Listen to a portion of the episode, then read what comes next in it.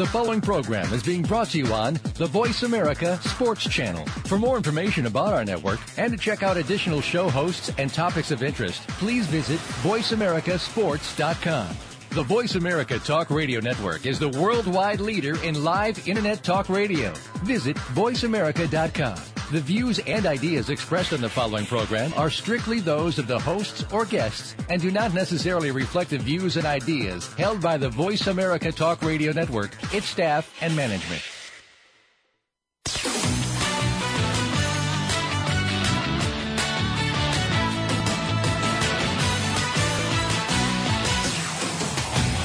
Are you ready to talk sports with one of the leading sports journalists of today?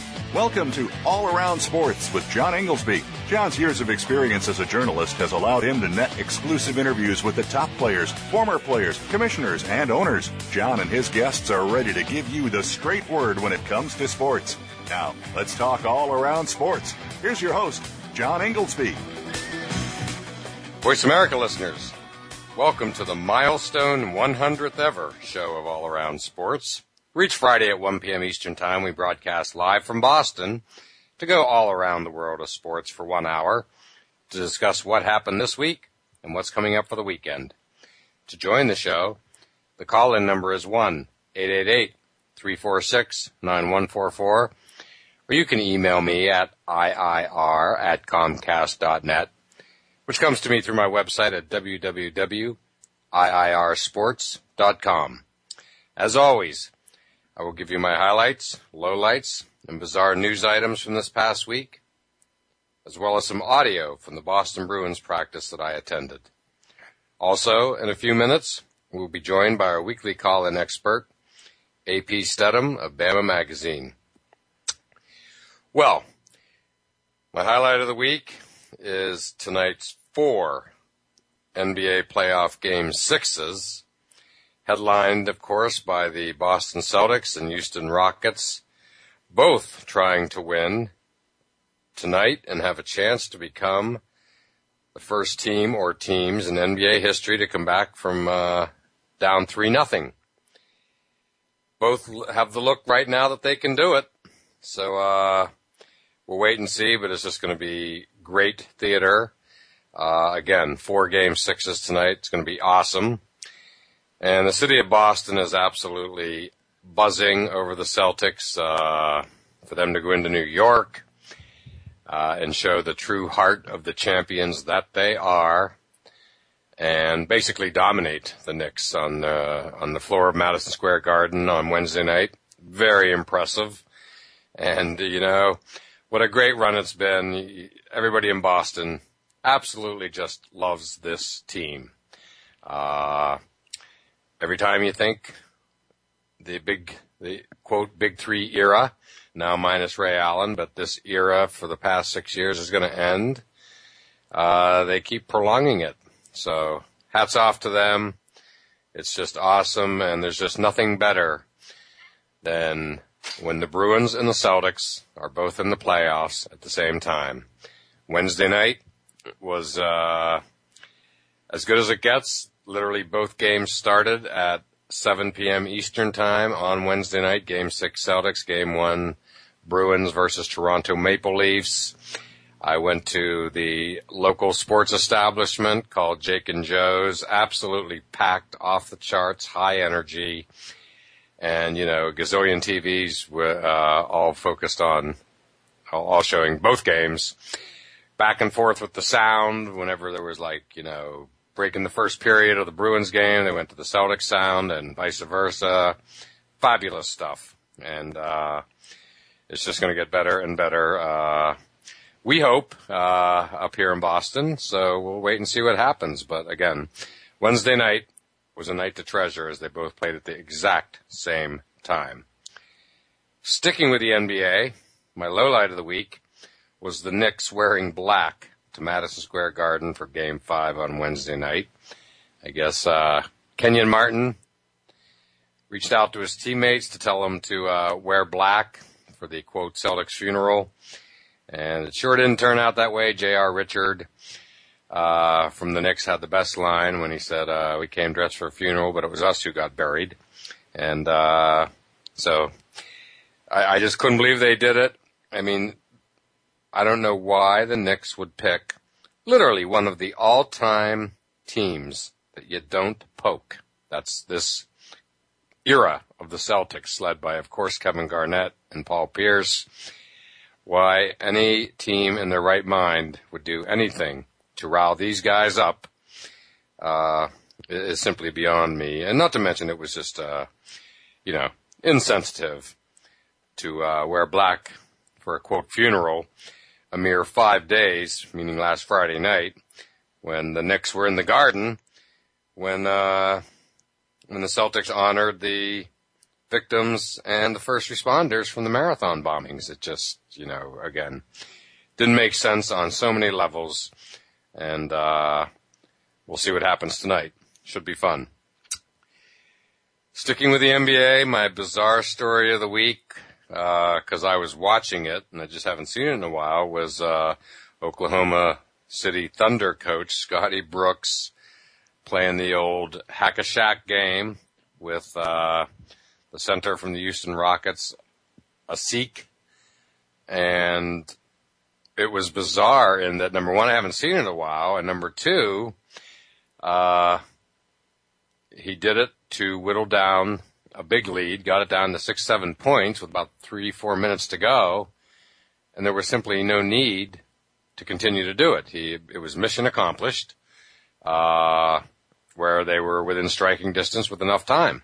So you'd think he would stop, but he didn't. He just continued, and of course the biggest, uh, bizarre part of it all was that a Asik was hitting all his free, not all his free throws, but a majority of them.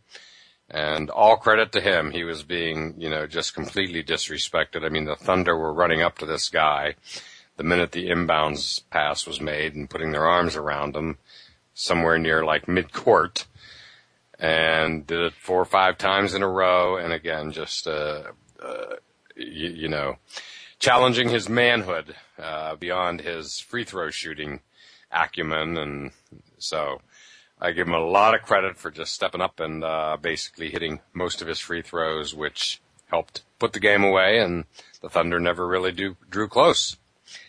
So, as I mentioned earlier, my event of the week that I attended was uh, Boston Bruins practice. Uh, earlier this week, I went to the final game of the year on Sunday night, which was a great night. It was fan appreciation night. So there's just nonstop giveaways. So it was just really cool. I'd never been to one of those before. And, uh, it was the game that was scheduled originally to be played the night of the marathon bombings.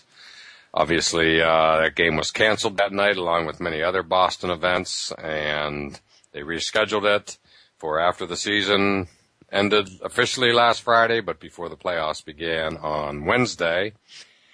So that just got me fired up for hockey, the Bruins, and most importantly, the Stanley Cup playoffs.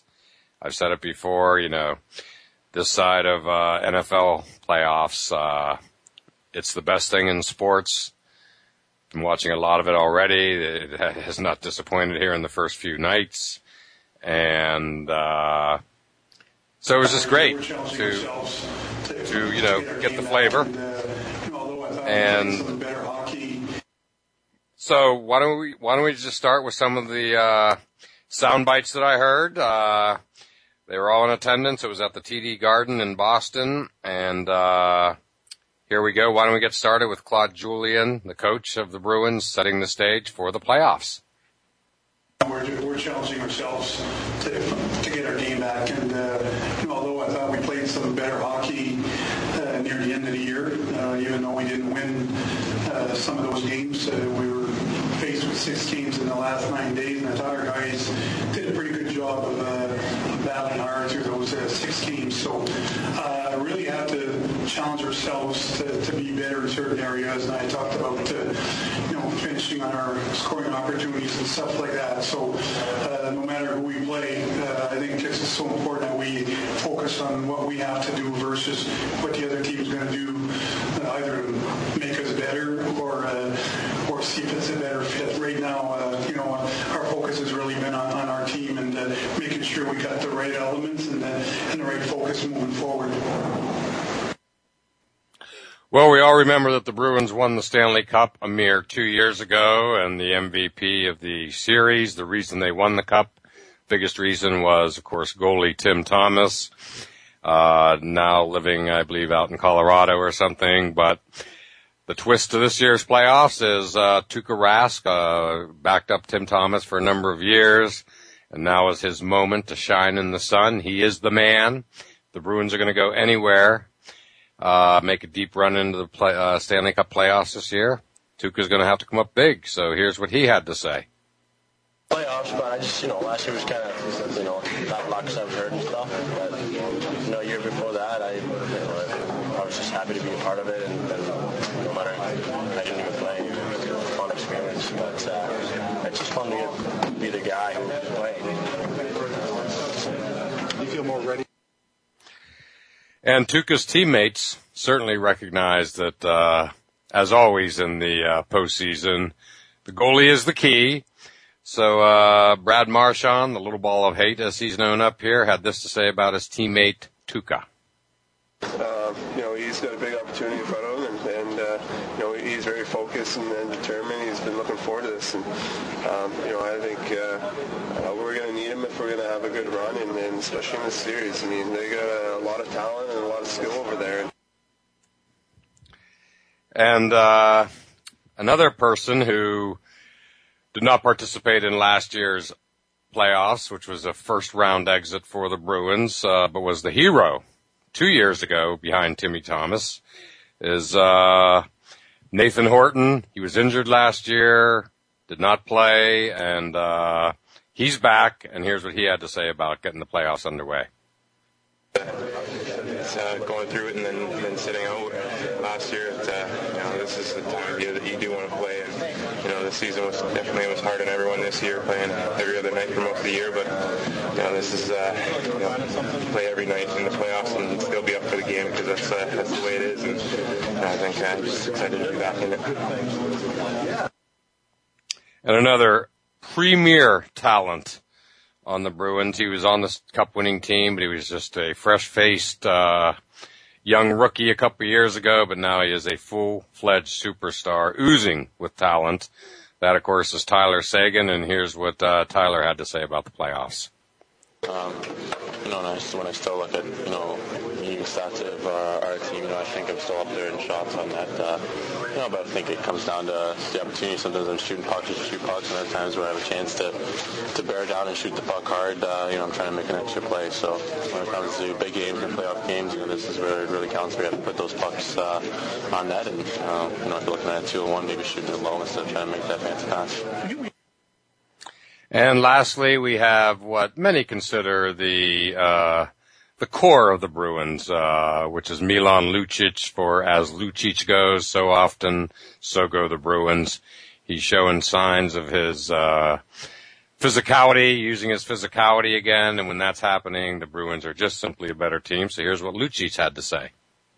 A real hard battle. I don't think uh, you know we're not looking at you know what's happened in the past or what's happened this year in the season. You know we're looking at uh, what we need to do to to make sure our game's at our best and what we need to do to, to win this series. And uh, you know we know they're going to come out hard. We know uh, there's a lot of buzz around that team, a lot of buzz around that city, and and uh, we got to make sure we come out in game one playing the way that playing the way that we know how to play. So that was uh, Lucic and a number of other Boston Bruins and Coach Claude Julien.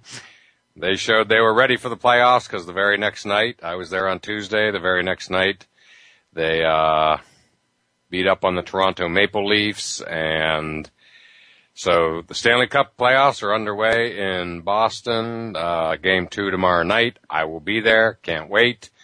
And again, it is just absolutely the best time of the year in Boston when the Celtics and Bruins are both in the playoffs at the same time. So no matter what, we still, no matter what happens to the Celtics tonight, we still have that going on for at least another, uh, 10 or 12 hours more minimum. And the whole city's hoping for much, much longer. So As my former co-host Lemont Williams from Outside the Huddle likes to say, it's time to pay some bills, so let's take our break. And next up will be our weekly call-in expert, AP Stedham of Bama Magazine.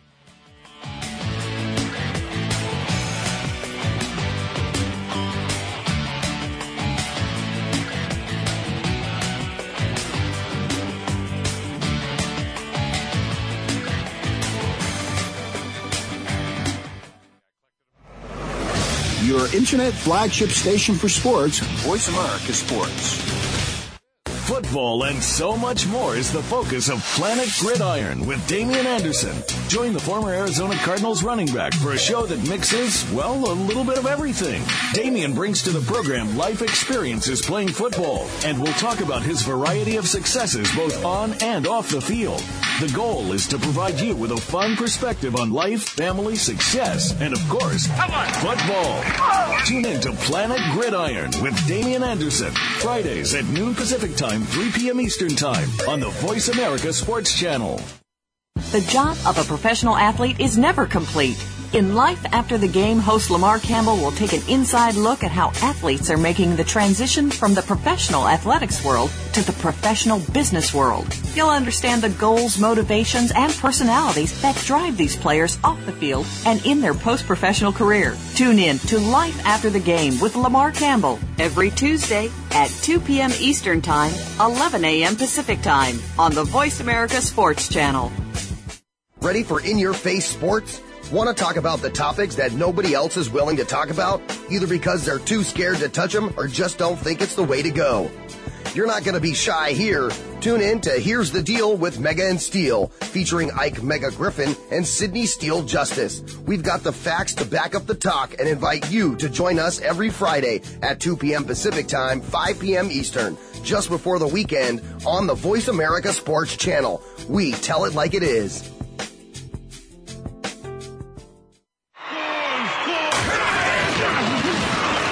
Internet flagship station for sports. Voice America Sports. You're listening to All Around Sports with your host, John Ingoldsby. Become a part of today's show by calling 1 888 346 9144. That's 1 888 346 9144. Or by sending an email to IIR at Comcast.net. Now, back to the show. Voice America listeners, welcome back to segment two of All Around Sports, and I am your host, John Ingoldsby. To join the show, the call-in number is 1-888-346-9144, or you can email me at IIR at Comcast.net. And it's that time of the show when we typically have guests, and on the line is our weekly call-in expert, AP Stedham of Bama Magazine. And AP, how you doing today? Oh, I'm doing very good, John. Good to be here.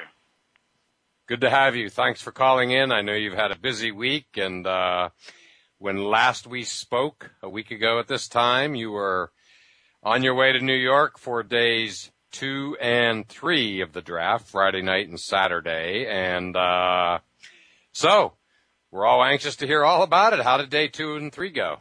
Yeah, I think the the focal point for day two, John, was the drafting of Geno Smith by the New York Jets, and uh, actually that second day, sometimes the players won't show up because they're so disappointed not being drafted in the first round. But I guess he sat down with his, some of his advisors and he decided to come back. And luckily, because it would have been kind of a disappointment for all the New York Jet fans in attendance, uh, they didn't get a chance to see him come across the stage. But that was uh, interesting. And one thing I, you know, being around him a little bit and talking to different people, I'm not sure if he has the maturity level to play in New York. That's a very tough town, and those fans are demanding, and there's no time for pouting or sulking if you don't something doesn't go your way, and you and you're going to face adversity if you're a quarterback in the NFL. So, I question right now his level of maturity and ability to play in the greater New York area. Well, he was certainly one of the big stories of the draft, and you know, interesting guy. I had the opportunity to interview him face to face last August at Big East Football Media Day in Newport, Rhode Island. And, you know, he's from Miami. That's where he played high school right. ball. And then, you know, uh, how, how exactly he ended up in Morgantown, I'm not quite sure, but they let, they let him get away. And I was really glad to see him come back. I know there, he was so disappointed not getting drafted, uh, in the first round on Thursday night. And then, uh, I know he was considering taking off. And, uh, fortunately he did not because obviously one of the questions about Geno is his maturity. And for him to have left would have been a sign of immaturity. Uh, and like you referenced, you know, the, I've been to the last two drafts. You've been to a lot of them as well. You know, the dominant entity at, at every NFL draft are New York Jet fans. It's a, uh, they've just like made it their home. Every team is represented, but the Jets fans clearly are the most vociferous and the most noticed. So, so I was glad to see, glad to see, you know, it got off to a great start because, uh, not only was it Geno right off the bat, but the other ultra controversial figure, if you will, uh, person of interest from the, from on the draft was obviously Manti Te'o. So I think they were like, you know, both taken within the first five, ten minutes of the draft on Friday night, correct? Yeah, I, I was happy to see him taken by San Diego. It's just a plane ride away from that coast to his home in Hawaii, so he'll have a chance to, you know, fit in with the Chargers and and he can move on in his career. I mean, he's exp- explored and explained everything to the media about the situation that happened to him. So, so good for him. Let's see what he can do. And second round, that's a good spot for him.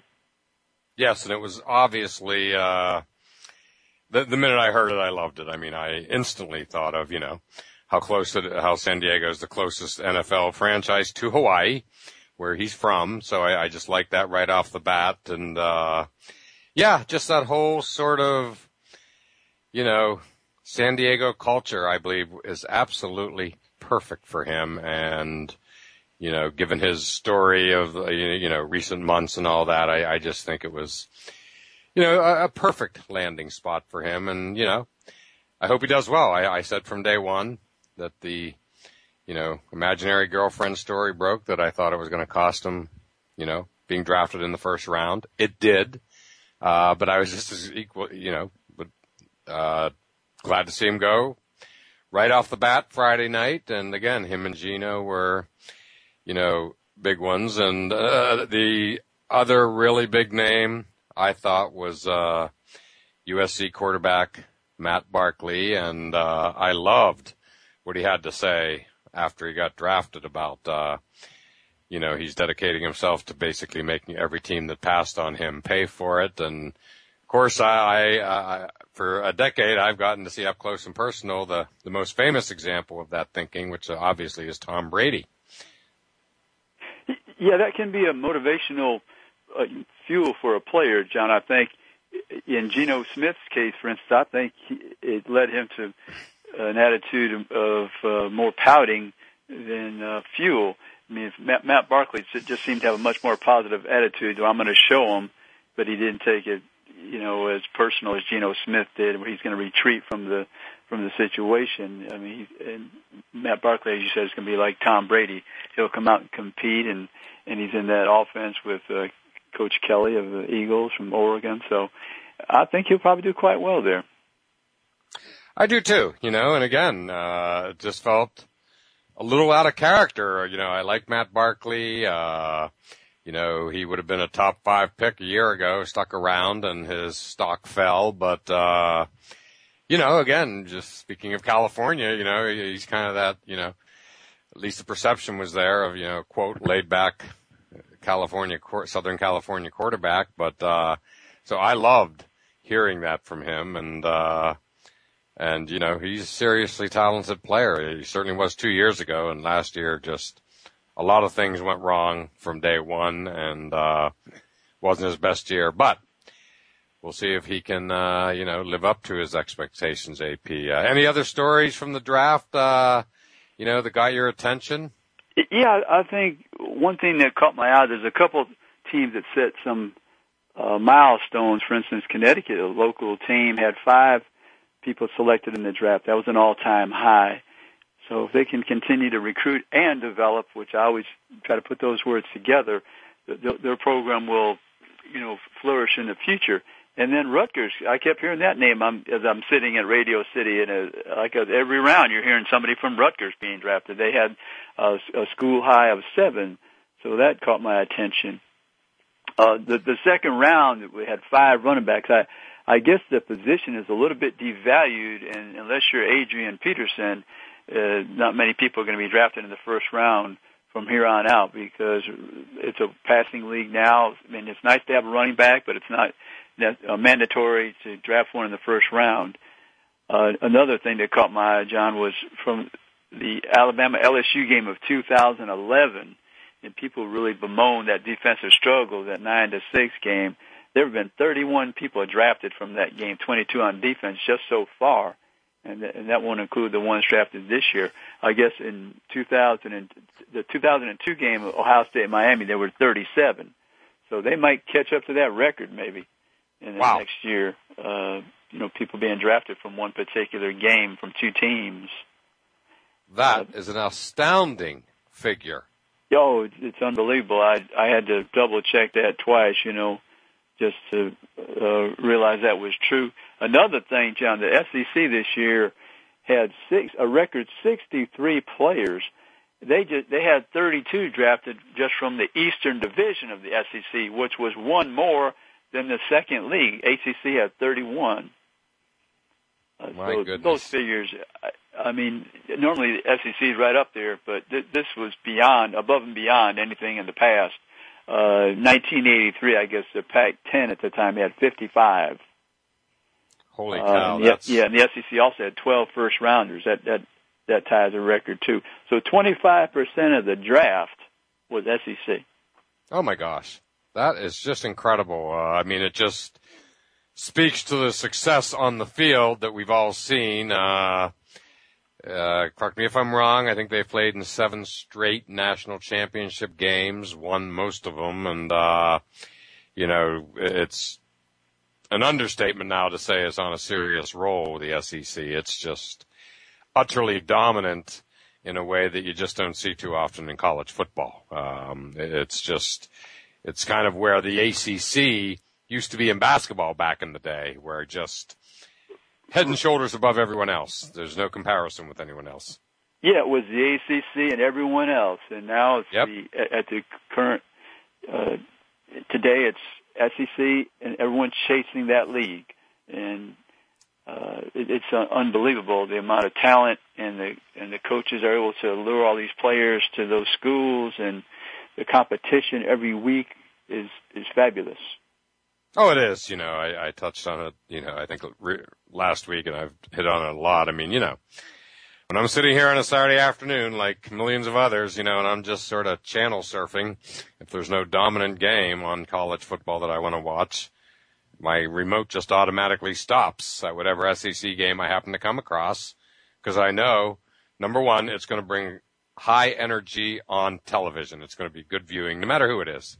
I mean, we're at a point now where Kentucky Vanderbilt, you know, I'm, I'm going to watch.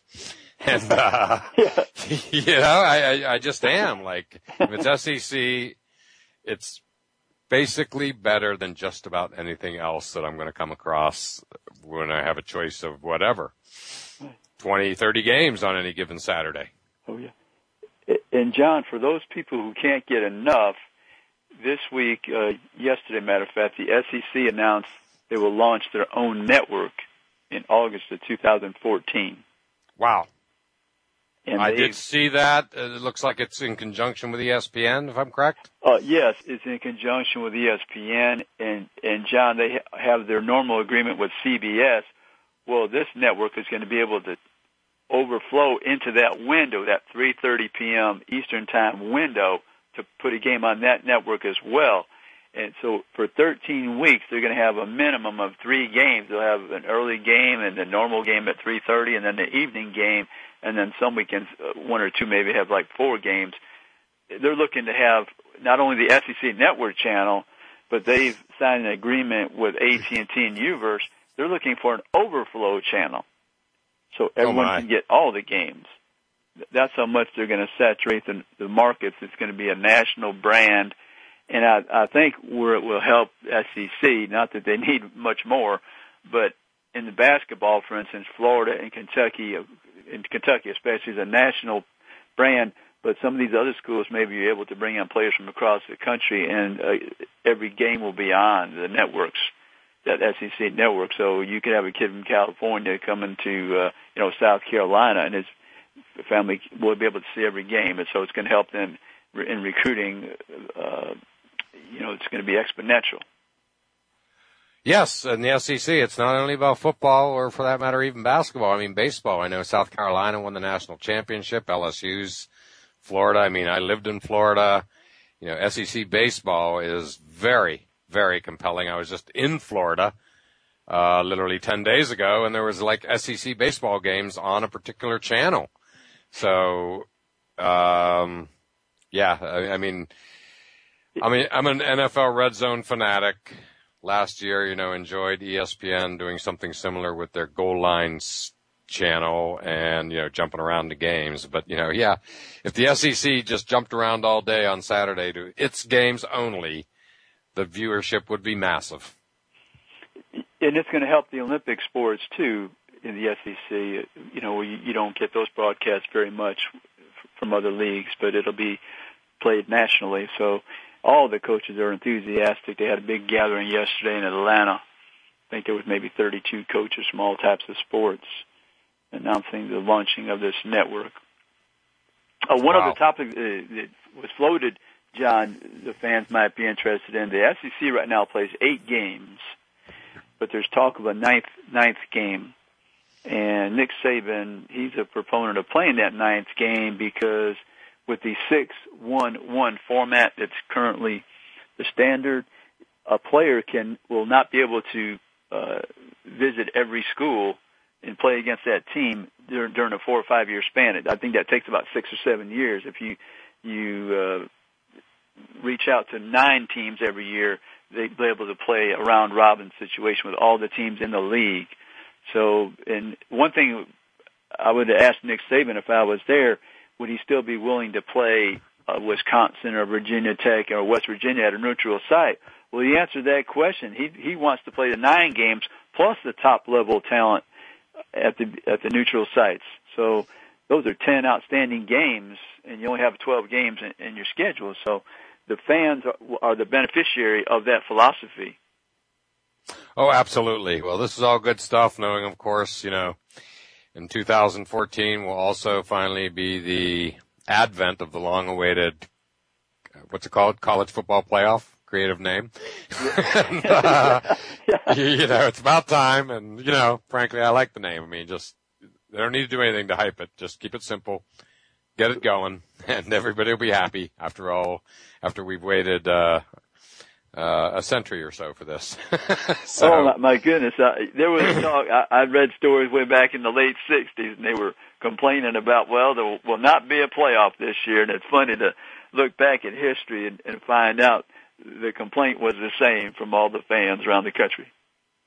Well, and boy, do I get that because, uh, as you know, AP, I'm grew up uh, half an hour from Penn State and maybe the very beginning of college football controversy. Certainly among the most famous was, you know, the undefeated 1969 Penn State team, uh, when, you know, President Nixon, you know, declared Texas the number one team that year after they beat Arkansas in one of the first games of the century. And, uh, you know, for my liking, and I, you know, it seems like it all sort of really took off then. Uh, but it's been around forever. You know, you know, controversy over number one and no playoff system to decide it. But you know, I, as a Penn State guy, I've lived it many, many times. oh, they sure have. They had they had to get that respect, being the you know dominant team in the East. There was you know those question marks if they can compete at the level of maybe the Southwest Conference or some of those teams back in the day. Absolutely. The, the Lambert Trophy, we all remember it well, and it was not very highly valued back in those days. Uh, so yeah, um, well, as always, Great stuff, AP. Lots more going on in the sports world. It's as an invigorating time of year in sports as as it gets. So why don't we take our break now, and uh, we'll get to some of the other stuff on the other side.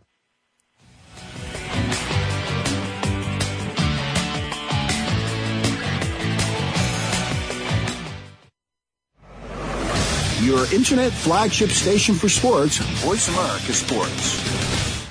Every Wednesday, you'll want to talk sports with touchdown Tony Collins and his co-host Bill Mattis. Tony's broken records and has been to the Pro Bowl and the Super Bowl.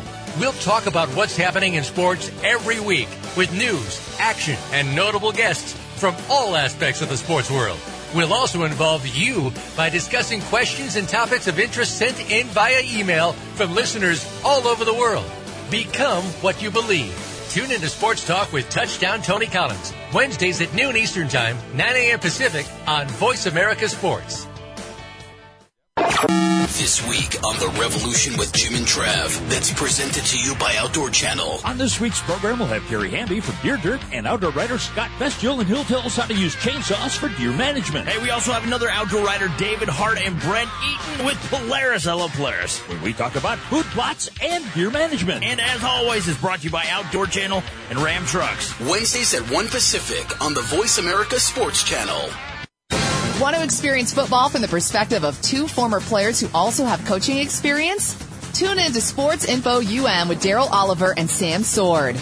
We'll talk about the drafts, play-by-play, and even what's happening in the offseason. Daryl and Sam have the connections and the knowledge to bring you the inside stories of the game's past, present, and future. We'll cover the camps, on and off field, and everything else, football and beyond. Sports Info UM is heard Mondays at 8 p.m. Eastern, 5 p.m. Pacific on the Voice America Sports Channel.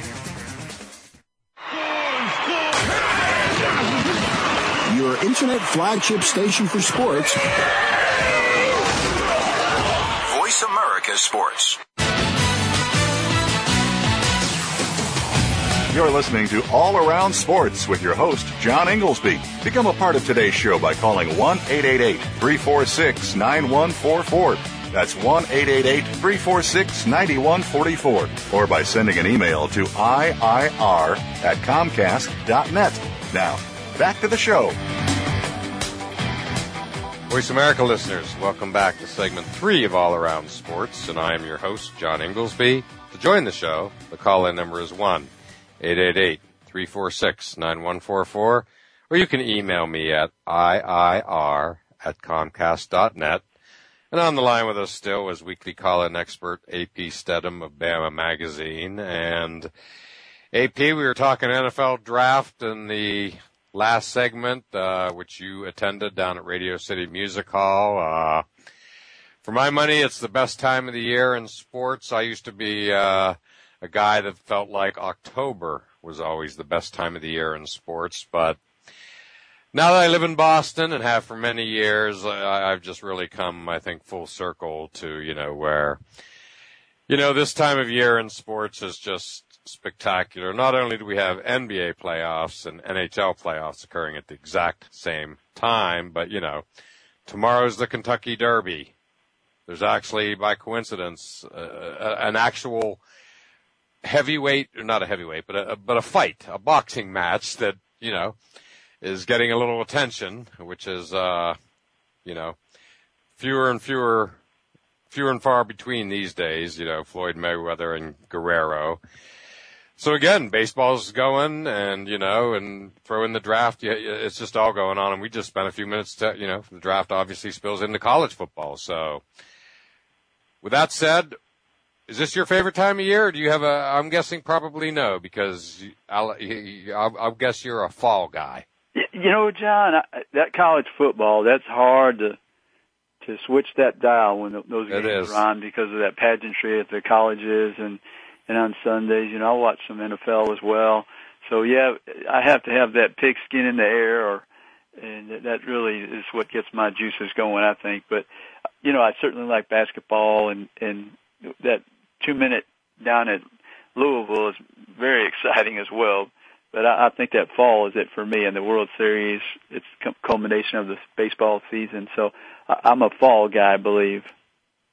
Oh yeah, and again, there's a lot to be said about it because I've always been a fall guy, and football is my favorite sport. And you know, you you have obviously football heading to the or baseball heading to the postseason, plus the postseason itself. You also have football in full swing, and you have hockey and basketball getting started, uh, which is obviously all very very compelling and you just have, you know, the feeling in the air, the fall air, and I'm here in, you know, New England, as are you, which is, you know, as good as it gets. Uh, but again, you know, it's just, uh, really since I've been doing this show and hard to believe it's today is the hundredth show that I've done. Uh, you know, just the last couple of years, you know, with the Celtics and the Bruins both having these exhilarating runs where it's just, you know, night in, night out, right here in Boston, plus, you know, all the other games in both leagues, postseason games going on nonstop. And, uh,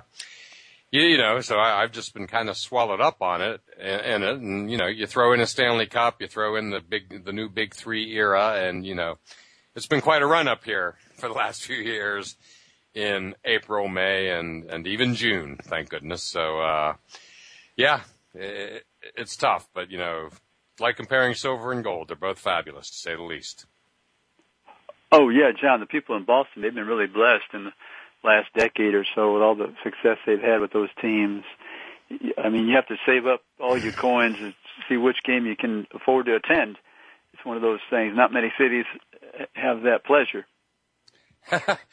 yep, exactly. Well, I'm going as a fan tomorrow night, so I know exactly how much it costs, and uh, it does get pricey. So you have to pick and choose. And uh, you know, I'm going to the Bruins game, so you know, again, there's a, a hockey. I think is the sport that translates best in person, meaning the difference between a hockey game in person and a hockey game on TV is the biggest gap. Uh, TV just can't portray the speed on the ice. Plus, you can't see the puck on TV, uh, uh, you know, as well as other sports do. It, it's just impossible. So I, I always get excited when I get to go to a hockey game, especially you know uh, a playoff game. So I'm I'm fired up for tomorrow night. That's for sure. Oh, oh yeah, John, I agree. The hockey is the game that it's much better in person than it is on television.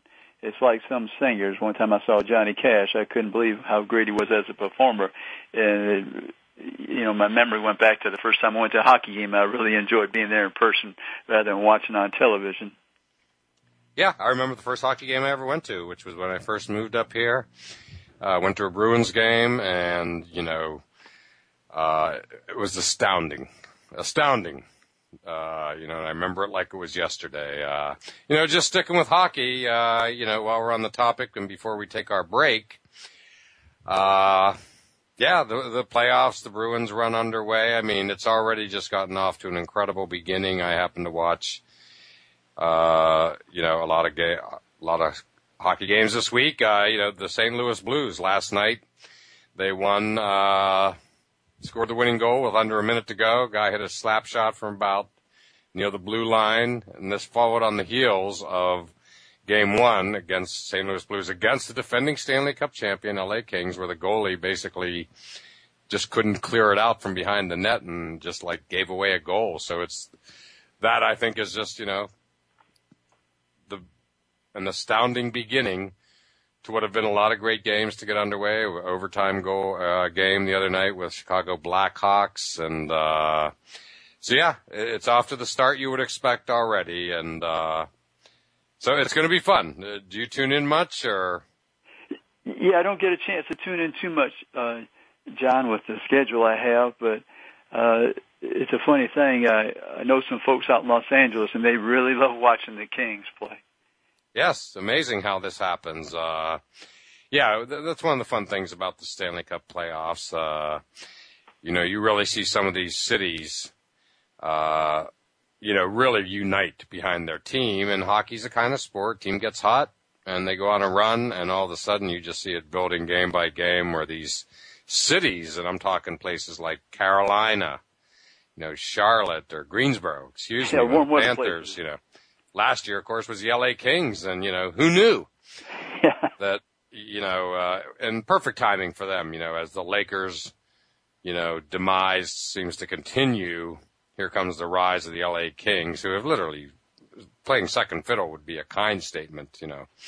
They haven't even been on the radar screen in LA for the most part for decades. And then last year, they come out of nowhere as the number eight seed and, and win the Stanley Cup. So, but yeah, you know, again, a lot of these cities. I was here for in Boston, obviously an original six team, but you know, um, Colorado Avalanche back in the day. I mean, just on and on. Anaheim, you know, all these cities get their moment and it's just great to watch. I mean, it's great theater on TV when these places are going crazy. So, with that said, AP, I think it's time for our final break, and uh, we'll talk a little basketball back on the other side.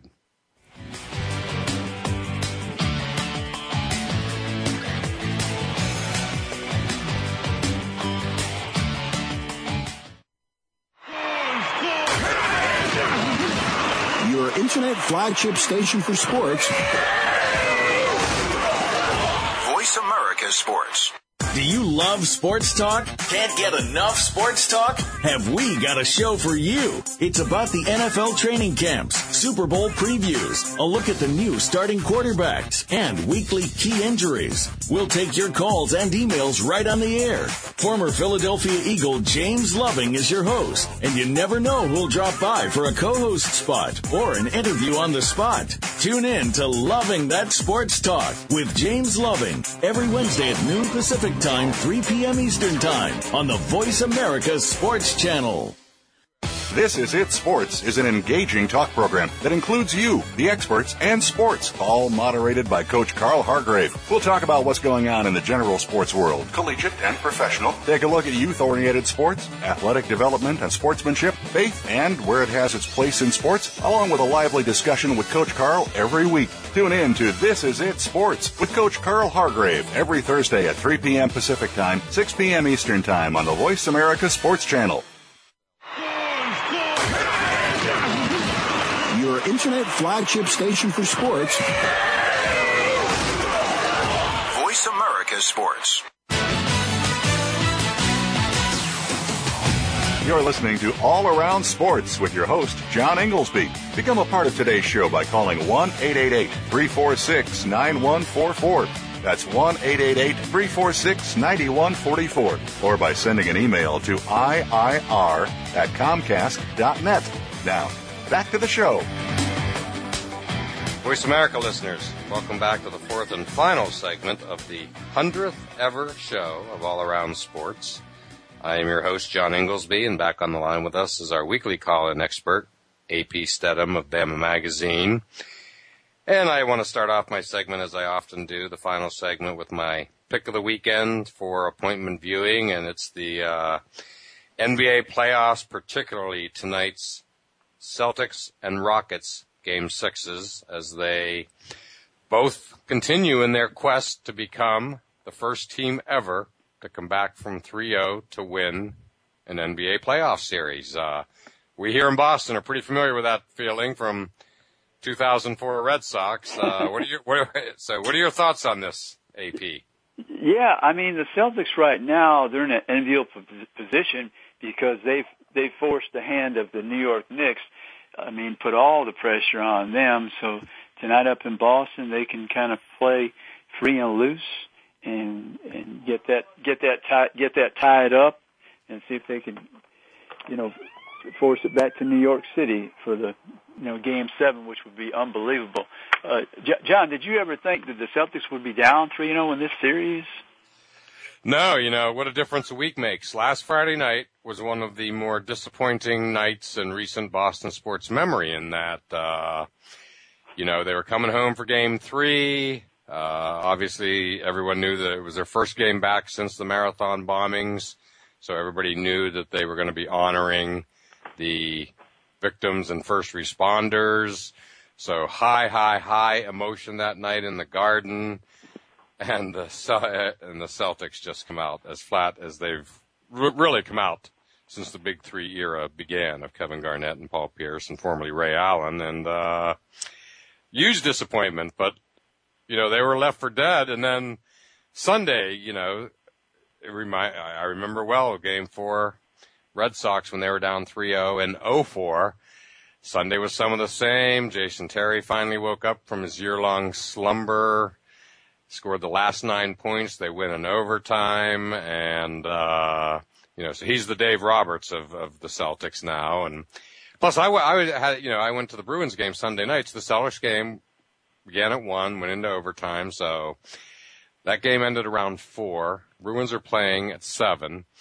I, of course, go in a little early, and, and the, this is what I talk about when you know I say it's such a great time of year. I mean, so get into Boston to the Garden, and there's all the Celtic fans still hanging around, partying and celebrating, and all the Bruins fans are arriving for the last game of the year, leading into the Cup playoffs. So, to say the atmosphere was off the charts would be an understatement. Beautiful weather, just it, it was just a great, great evening.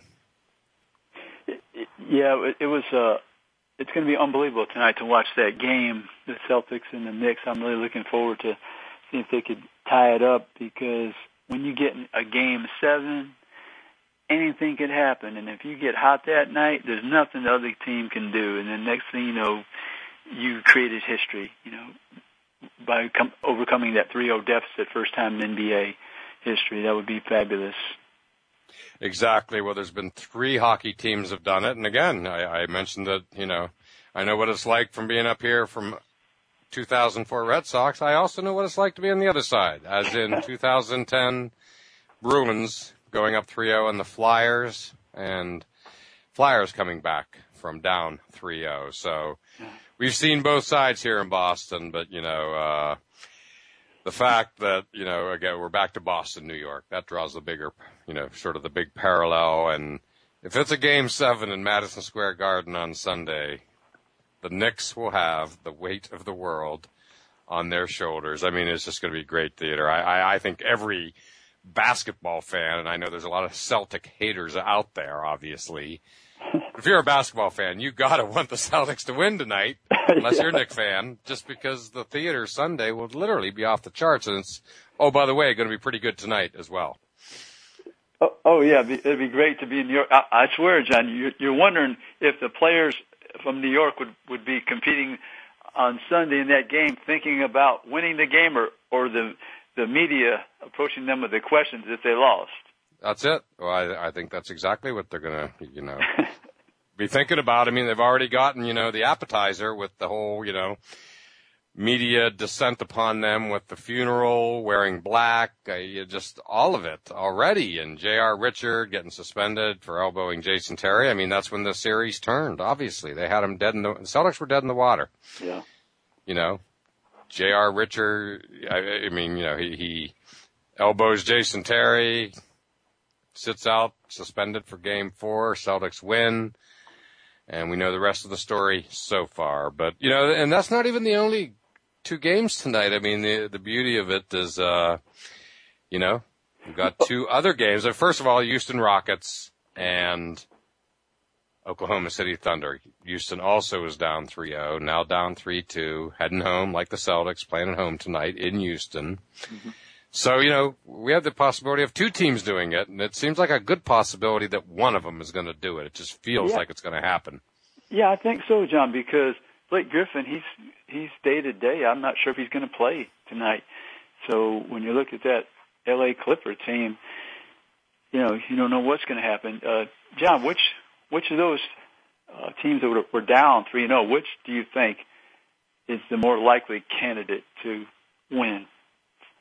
You know, I think it's going to be. I, would have to pick the Rockets, uh, straight up objective pick, because uh, for the simple reason that Westbrook is out for the Thunder. It's just that simple. They've lost their number two guy, Durant's sidekick, a, a tremendous player in his own right, and uh, you know, so number one, you know, the Thunder have a built-in excuse and but I just like the way Houston's playing. I mean, what they showed me in Oklahoma City the other night was really, really, you know, impressive. They're just a well-rounded team. You know, I think Kevin McHale's doing a great job as coach, and uh, I, I, I just feel like you know, the Thunder fell apart even more than the Knicks, and that's saying something on Wednesday night. That's really saying something, believe me. Uh, they, they both looked dismal. I just don't think the Thunder can recover. I think they're they can't find themselves since they lost Westbrook. The Knicks, for all their issues, they haven't lost like a key one of their best players for the rest of the postseason. Put it that way. Yeah, I think so. Yeah, I was I was looking at that Clipper series as well, and I, I don't know what's yes. going to happen there. With, That's know, a great. That, you're you're right, AP. I mean, That's, you know, I, I was mixing that in the middle of those other two series, but with Griffin out, I don't know what's going to happen in that series. It's when you lose one, lose one of the top players in the conf, you know, in the league, and uh, you're in an NBA series, it, it, that that could be the tipping point. Well, absolutely. And just to close out the show, AP, I mean, you know, I, I, the Clippers, uh, you know, feels like with the Lakers getting swept out, that the Clippers really had a chance, have a chance to, you know, step up and like become, you know, finally start to cut into that Laker dominance of the LA sports scene. And, uh, and the, opportunity is here and now, but it sure feels like, you know, that, uh, the Grizzlies are, you know, ready to step up. Clippers beat them last year in the playoffs, obviously didn't sit well and, the Grizzlies went into LA the other night and, uh, you know, they looked good. They looked real good. Now they're going back home to Beale Street and right now it's, it feels like the Clippers are the, obviously the clear underdog, but it'd be, it'd be kind of too bad. Like, like the Clippers have a real opportunity to, to take, to, you know, to own the stage in LA, so to speak, along with the Kings without the Lakers, and that just hasn't happened very often for the past number of decades, if ever. Oh yeah, no, you, you're feeling sorry for them because, like you said, the, the Lakers are down. Uh, they've made it this far in the playoffs. The Clippers, and what happens? Their star player is injured. Yep. It's like the, there's the, the basketball gods are against them or something. I don't know, John. Well said. Well said. Perfect line to close the show because certainly the basketball gods have never been on the side of the Clippers, and it looks like uh, they're not on their side now. So, again, great weekend of sports viewing, and AP, as always, thank you so much for your contributions and joining the show. Great doing it with you. Thank you very much, John. Appreciate it. Look forward to next week. All right, AP, and as always, Voice America listeners, thank you for listening to All Around Sports, and we look forward to doing it all again next Friday at 1 p.m. Eastern Time. Thanks again for tuning in to All Around Sports with your host, John Ingoldsby. Be sure to tune in again next Friday at 10 a.m. Pacific Time, 1 p.m. Eastern Time on the Voice America Sports Channel. Have a terrific weekend, and we'll talk sports again next week.